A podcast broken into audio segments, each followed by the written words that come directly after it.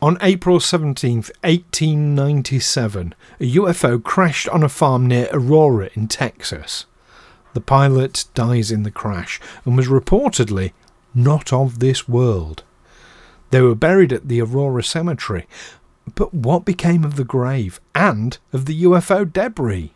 Is it proof positive of otherworldly visitation? Join myself and Neil as we delve into the world of cowboys and aliens to try to disseminate fact from fiction.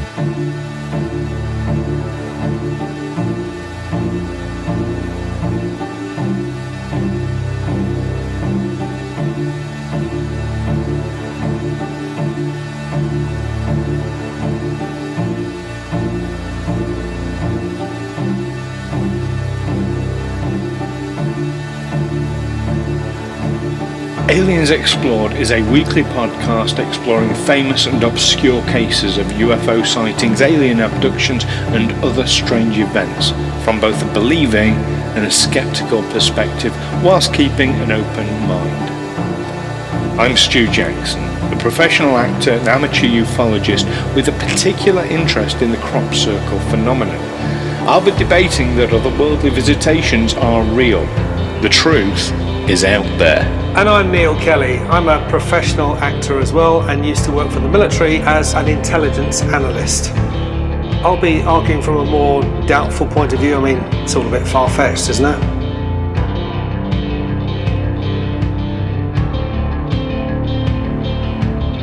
Hello, listeners, and welcome back to Aliens Explored, your weekly delve into the the, uh, those things we see in the sky sometimes, or claim we've seen and don't get believed or get shouted at. But um, I'm your host, um, or one of your hosts, Neil Kelly. And I'm Stu Jackson. I'm also here. It's not a solo show, is it, Neil? It's absolutely not a solo show, no. I suspect you didn't quite know where you were going with that. I, I, I didn't really know. I hadn't really thought it through. Well, we've been doing enough of these now. We should, yeah. We should we should, yeah. I thought, should I try something new? Shan't I? You know, and um, I, I, remember one time I, I, was in bed with my girlfriend, and she had her back to me, and I went to call her darling, and then sort of halfway through, uh, yeah, as, as I opened my mouth, I just I changed it to babe, and I ended up calling her Dave. and she spun around like, like she had an electric shock she turned over and said, Who's Dave? Who's Dave?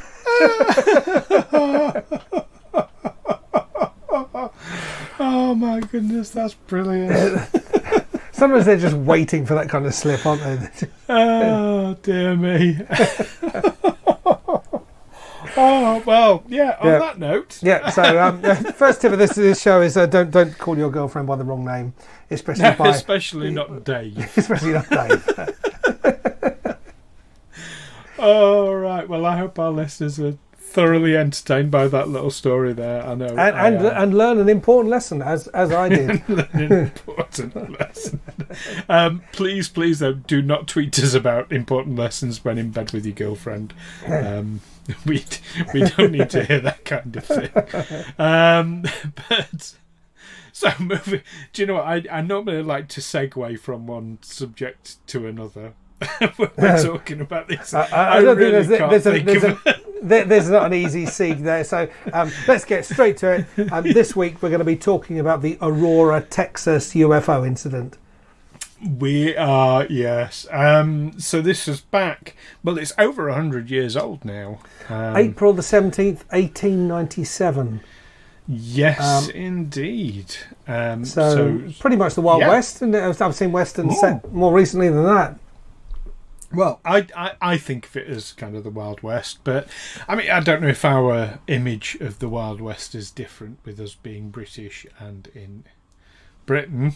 Um, but uh, perhaps well, our listeners can correct us if we get it wrong, and it's nothing like the Wild West at all. Well, it's I, only 100 years old. I, I knew someone when I was in the army whose dad was the Western novel writer J.T. Edson, who wrote a whole string of, of pulp Western novels in the 70s and 80s. I thought, yeah, but he's from Derbyshire in England. what does he know about the Wild West? Well, actually, he knows as much about the Wild West as anyone because what we, you know, the, the John Wayne Wild West is largely a, a fictional creation, and um, why would he know any less than someone living in, say, New York or Los Angeles? What what do they know about life down on the plains of Texas and Well, also, the people who, who were in the Wild West Hmm. uh, came over from mostly the UK anyway. Um, yeah, so they were they were Yeah. us a, few, a couple especially when years when, ago. when Ireland was still part of the UK, yeah. the That's British right. Empire. So So, so, uh, yeah, so 1897, Wild West. Um, this is um, a UFO crash on a farm. Um, similar to the more famous Roswell UFO incident, um, in which um, which result is claimed to have resulted in the fatality of the pilot, but instead of being taken away and dissected, he was given a decent burial. We now, understand. yes, I need to um, say so, so. I made an error when Oh. I uh, gave the description of this episode coming up. I think I said very, very wrongly that uh, the pilot lived amongst the townsfolk. Um, yes, you did. period of time. Because I was looking for that. I thought, oh, I've, No. got, I've got the wrong te- Aurora, Texas UFO incident. My Maybe- bad. Um, no, I, have no idea where I got that from. Um, no. Probably an episode of Doctor Who. I don't know. Uh, Cowboys and aliens. Yeah. yeah. Yeah, so I apologise to listeners uh, if I've misled or uh, anything like that. It wasn't intentional. It was just me misremembering Yeah. Now, in, what in, little I knew. in, in 1897, the only kind of flying vehicle that folks would have seen um, with of terrestrial origin would have been a balloon or a dirigible, a steerable balloon, Mm. a zeppelin. An airship. An airship. An airship. Yeah. And, and this was described as an airship um, by many because, I mean, we would probably use the term aircraft. Um, But, well, but yeah. airship was probably just a, a thing that people could relate to. It's flying up in the sky. It's it's artificially made. Mm. It's not a natural thing. It must be an airship. Well, I remember my dad telling me about when he was a kid and the Hindenburg Zeppelin flew over in the 1930s. And he said it sort of came over the house and it just kept coming and coming and coming, like at the start of the first Star Wars movie. This giant hmm. spacecraft is just coming and coming and coming. So, an enormous thing, hundreds of feet long. But I've seen pictures of much smaller dirigibles where, where there's just a, a, like a single I think one of them actually has like a bicycle under, hanging underneath it, and the pilot sits on a saddle and, and steers it with, with handlebars. You know, that really, but still, obviously, quite a big balloon in order to have be able to uh, lift the weight of a human being. Absolutely. And on top of that, I mean, let's not forget airships at that time, whilst they exist, they were very rare. This was not a normal, um, everyday occurrence seeing one.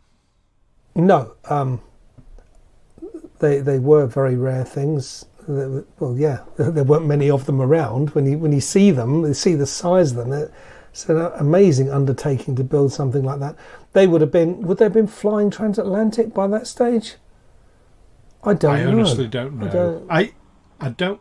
I, I can't imagine it, but maybe a few decades away. I, I yeah, I don't know. Actually, I should look this up. When, when did it? When did it? When was the first airship? Let me let me look it up now.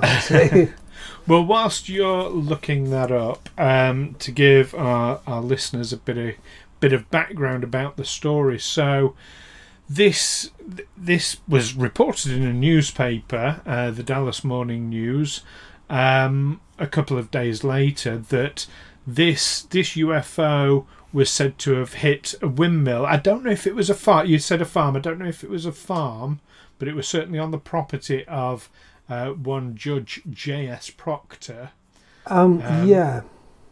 round about 6 a.m., um, um, which which caused it to crash. Mm.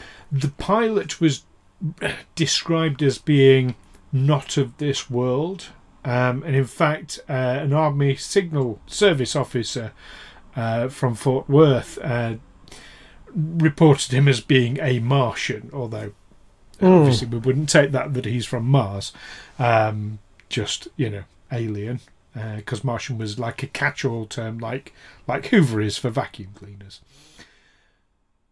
I, I suppose yes. I, I don't know when, when Martian suddenly became the main go-to alien visitors. I mean, it's a, it's a neighbouring planet, isn't it? So But I think science fiction played its a, a massive part in that because because Mars is our closest planet.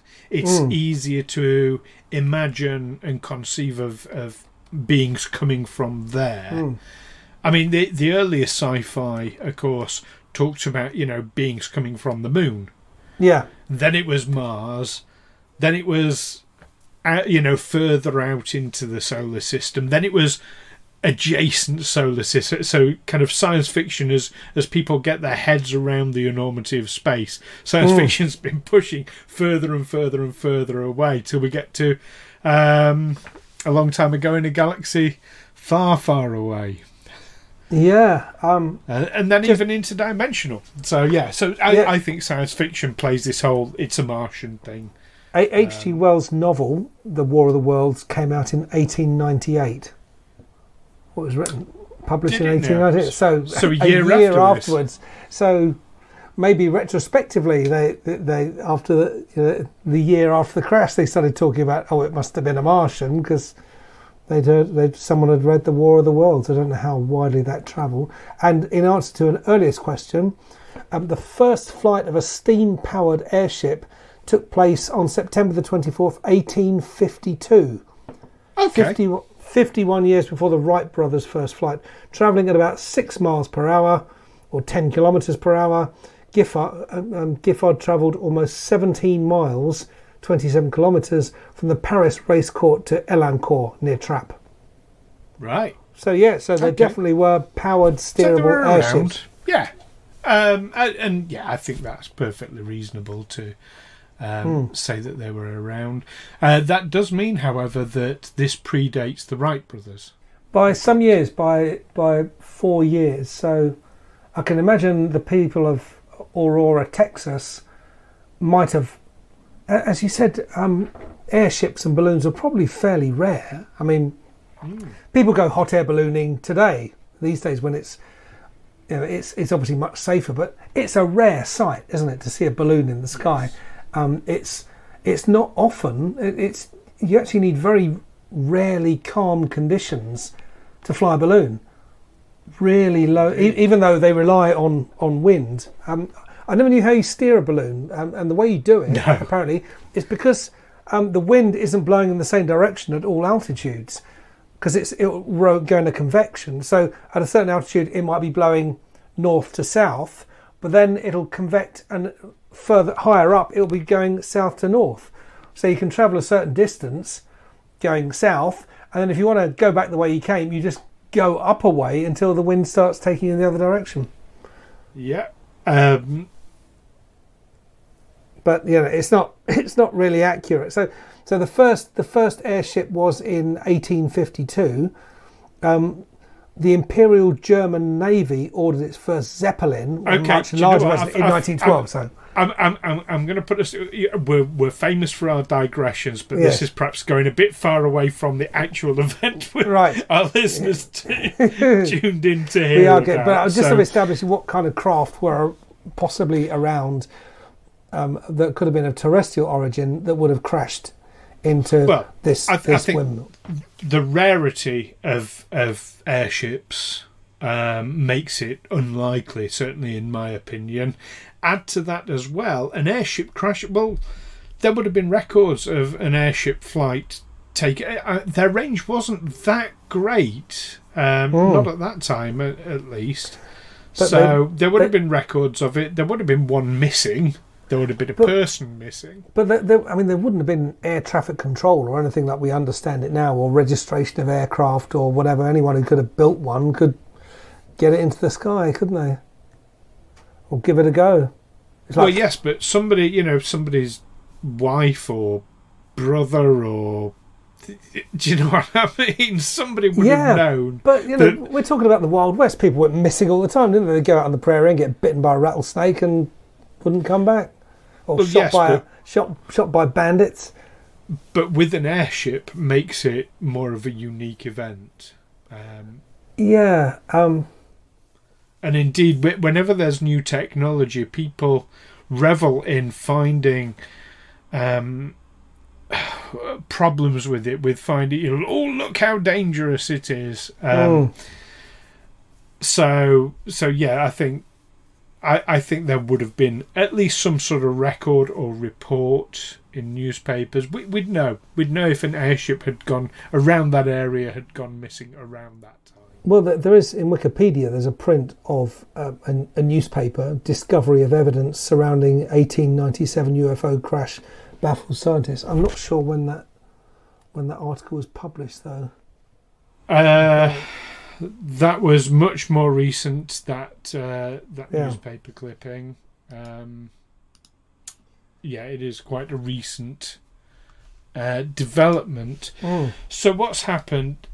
I mean, you were right in what you said that they discovered a body in the crash. Mm. Um, some have said very heavily disfigured body, which again doesn't suggest airship to me because um, you're talking about a low speed cr- crash for a start, and, Mm. and it was described as going quite low speed. You know, maybe 10, 12 kilometers an hour when it crashed into Which, the which is airship speed. which is airship speed, absolutely. But you're talking a relatively low height for Mm. an airship. You're talking a low speed impact. So in the crash, why would a person be? I mean, I can understand how- how they would be killed, but to be heavily disfigured to the point they look like they're from another planet. There's no mention of an explosion, is there? If, if the gas in the balloon had ignited somehow. No, uh, no mention of an explosion at all. Um, but the the body of the pilot was buried um, in Aurora Cemetery. Mm. Um, there was a marker stone with a UFO carved on it. Um, in fact, because they did they didn't know his name. They called him Ned.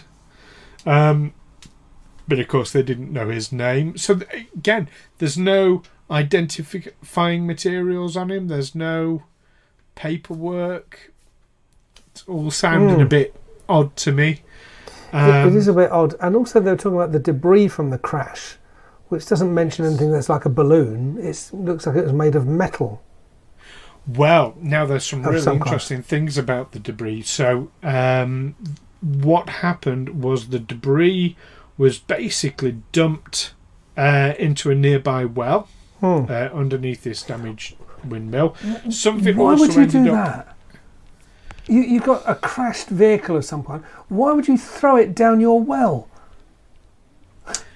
Uh, it was making people ill, apparently. So you'll you'll add, you'll uh, add it to the water supply. The will was uh, sorry, the well was no longer in use. Yeah, but it could still it would still contaminate the groundwater, wouldn't it? If someone else digs another well, it, Knowledge wasn't as well, no, I Um, suppose not. No. as good as it is now. I think they- that's what they- we can. They they figured out that something about it was making people ill, Yes. or or you know, a bit like in you know, witchcraft in the in the 17th century in England, um, people become ill, or someone's someone's lettuces get eaten by slugs, so they think. This is witchcraft. There's a witch. Or someone, someone trips over a carpet. uh, The witch. yeah.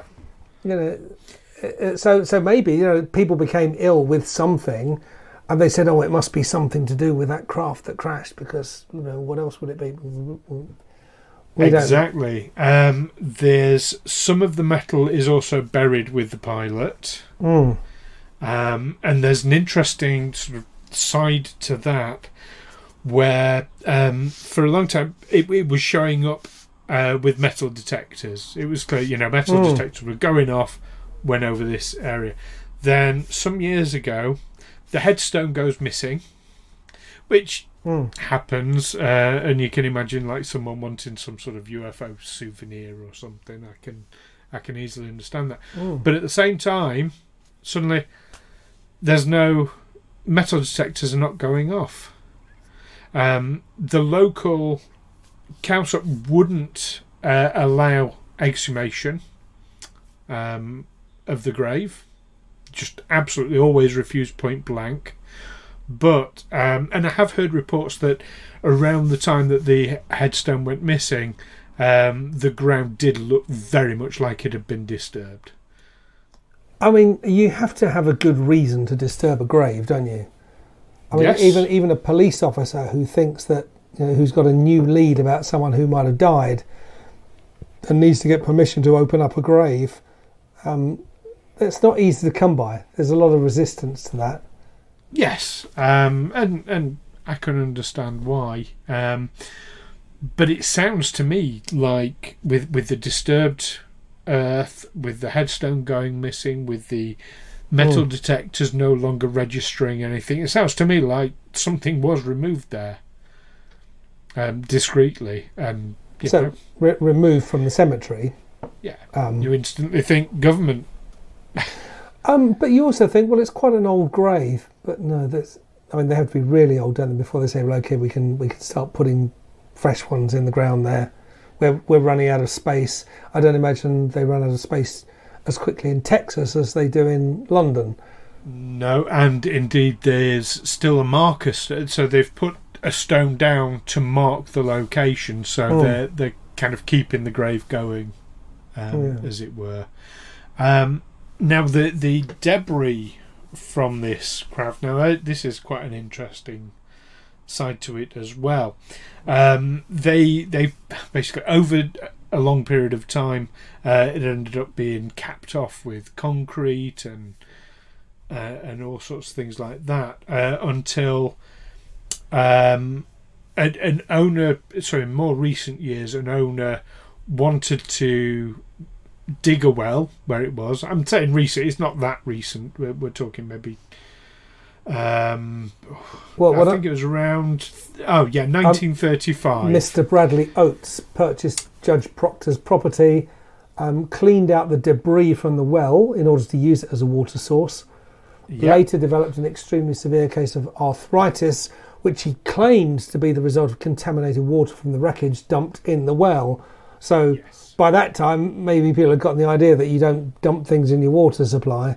That they Absolutely. didn't. That they probably weren't too savvy about in 1897.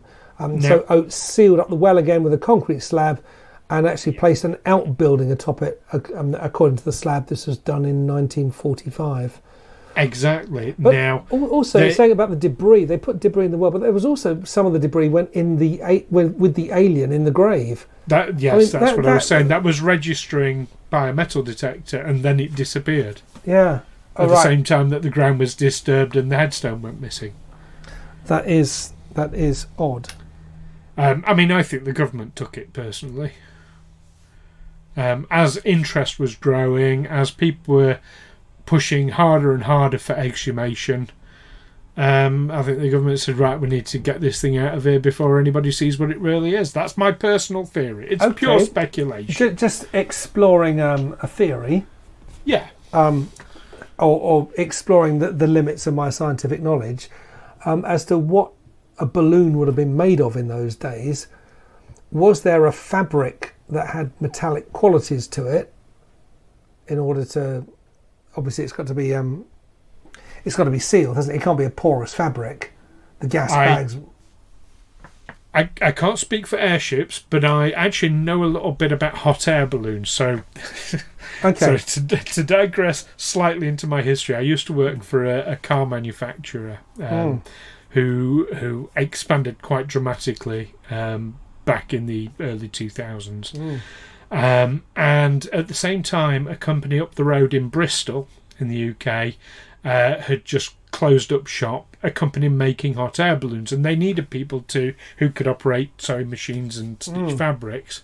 Uh, so we actually brought in a lot of stuff. My job was as training manager of the site, so um, I had to sort of induct everyone. Anyway, that's that's beside the point. But because of that, I can tell you that hot air balloons are made from silk. Right. Nothing metallic about them at all. And it has to be presumably has to be treated with something to. Does, the silk have to be treated, or is it airtight enough?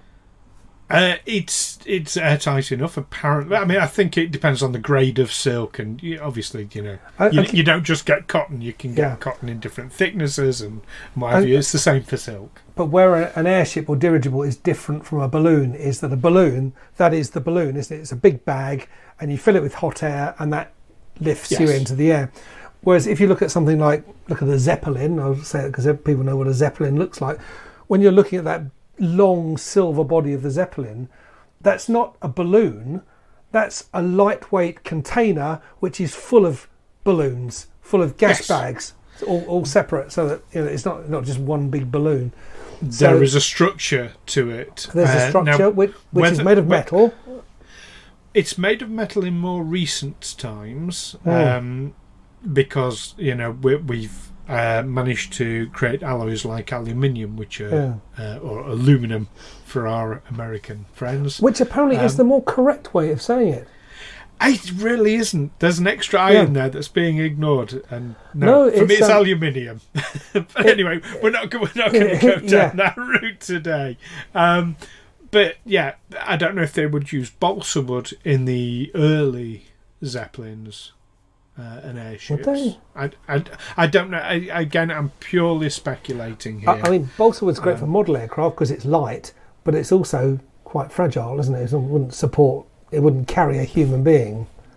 in that's true um, but then it's not just the balsa is it you know it's providing basically a structure uh, for the bag of air oh Hmm. Yeah. bag of helium um, in this case um, or hydrogen hydrogen wasn't it the early ones of course Mm. um, so yeah so it's, it's just providing a, a frame Yeah. rather than actually you know supposed to be Yeah. uh, they call it rigid but yeah um, it, it would have been interesting I mean, you say about the, the metal though, because the debris that they found hmm, was mostly aluminium, yeah.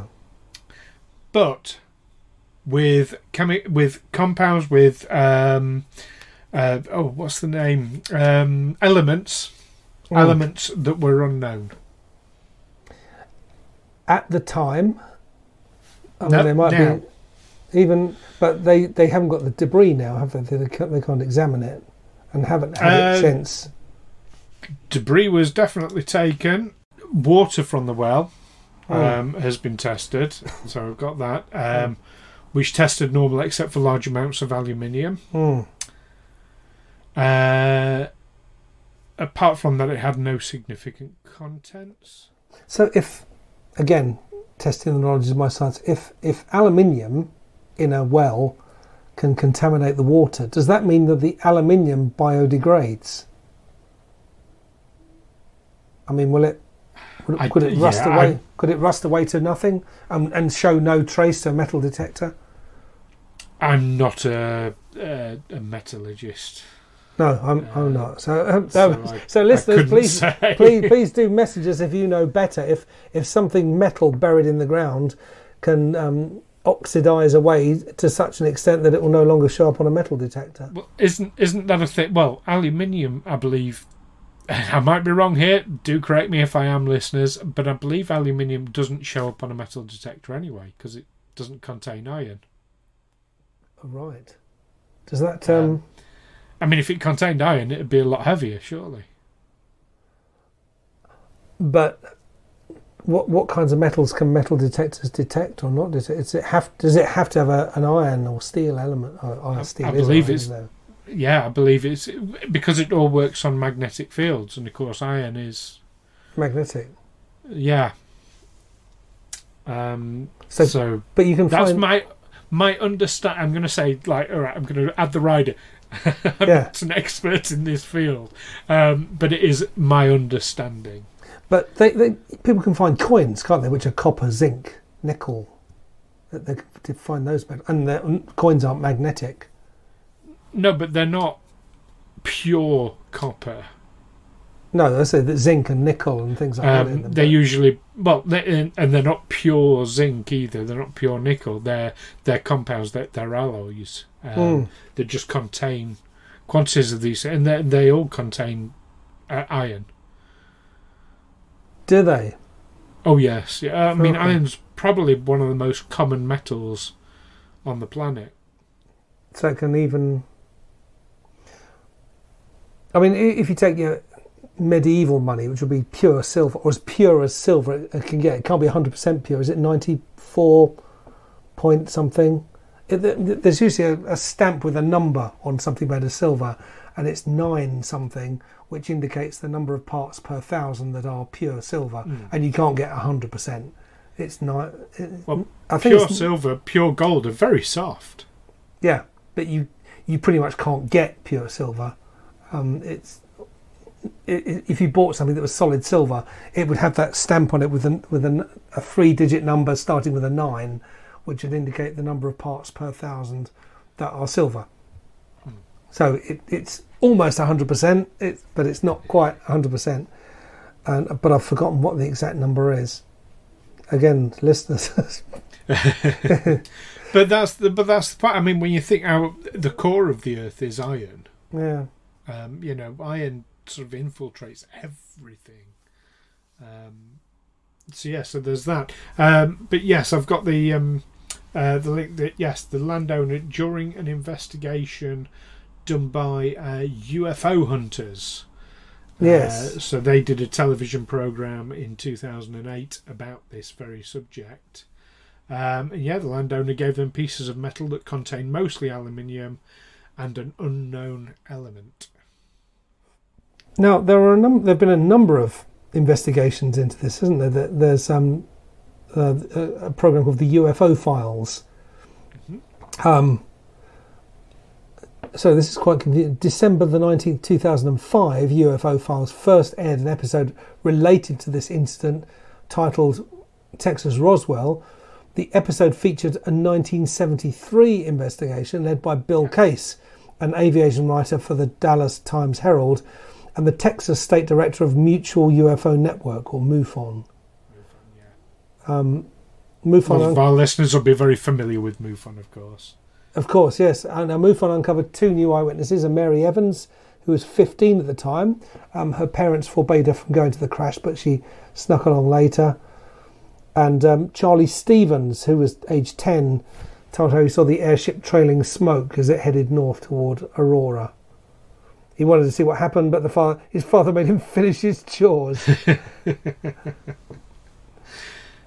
There you go. So, um, Um, I, I mean, that again. So, if it's trailing smoke, that doesn't sound like an airship.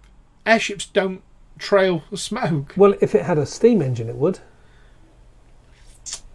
Yes, mean, it would airships have motors, don't they? Yeah. Steam, yes. Well, and smoke from the, the whatever furnace is powering the steam engine.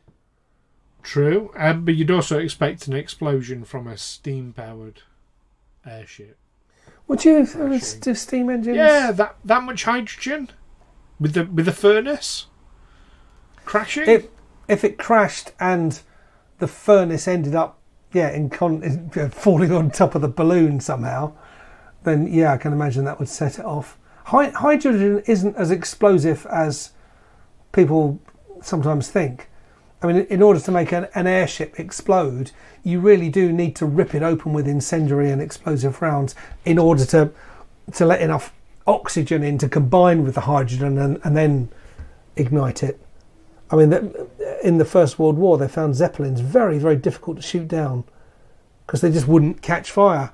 And the first guy who shot one down had a plane with a, a machine gun mounted pointing vertically upwards, loaded with alternate um, armor piercing, well, explosive and incendiary rounds, so he could fly underneath it and fire a sustained burst at pretty much the same spot to rip a hole in it that eventually would let enough air in and and and then his incendiary rounds would ignite it. But that's what it took.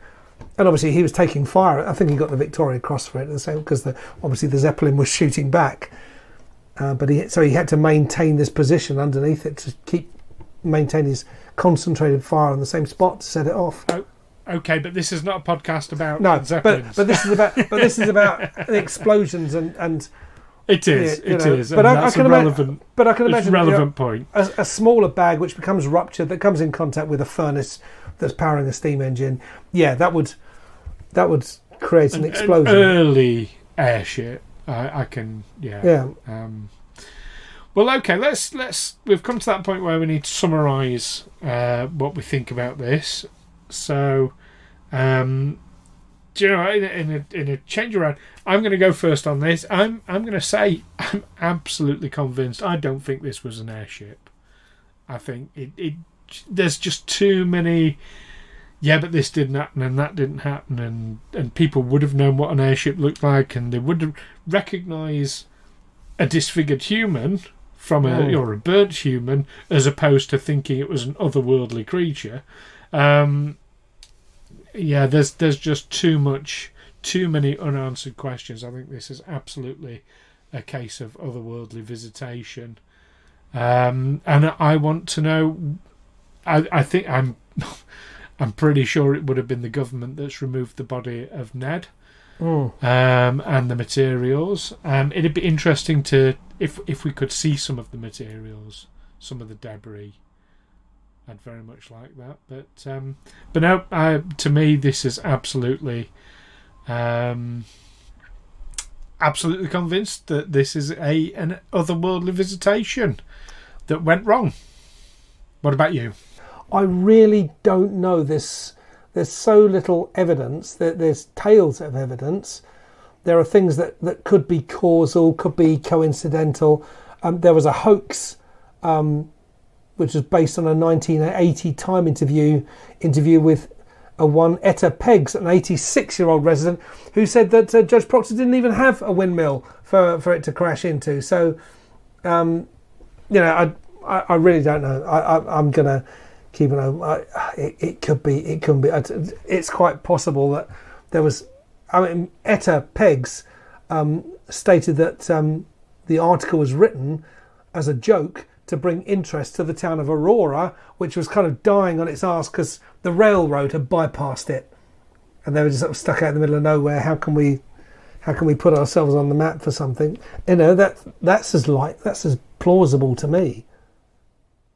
Okay, I mean the hoax thing has been discredited as well, so there's a lot of back and forth on that. Um, Mm. I suppose that gives everyone the opportunity to kind of um, believe what they want one way or the other there. Um, but there we go. But what do you believe, listeners? What do you think about this story? Um, it, is Neil right? Is there is there more to it? Do we need to uh, investigate more, or like me, do you feel that you know the evidence of this unknown element in the debris and the missing alien body from the cemetery is that enough of a smoking gun to convince you that this was genuine? Do text us tweet us email us all that good stuff let us know. You can find us on twitter and facebook by searching aliens explored or by visiting aliensexplored.com don't forget to join us next time. Uh, when now, I'm going to ask you a question, Neil. Have you read Rendezvous with Rama by Arthur C. Clarke? Um, I have not. No. Okay, uh, so Rendezvous with Rama, listeners, if you haven't read it, it's worth getting get a copy out uh, of your local library. Do support libraries; we're very keen on that, um, and having a good read of it because something very similar to the events described came close to happening in 2017, where an object entered the solar system and behaved not as one would expect from a natural thing. We'll be discussing that next time. That is the object Oumuamua. Or Oumuamua. My Your guess is as good as mine. I go with. Oumuamua, Yeah. My Hawaiian's a bit bit Mm. Well, it could be like kisses, couldn't it? I've probably just really insulted somebody. I hope I hope not. So do forgive us our poor pronunciations, listeners, uh, but do join us next time when that's what we'll be discussing. In the meantime, keep watching those windmills and the skulls. Take care. Bye for now. Aliens Explored is a Fecal Films production in association with Juicy Falls. Music by Darren Mafucci and editing by Stu Jackson. Find us on Twitter or Facebook by searching Aliens Explored or visit us on aliensexplored.com.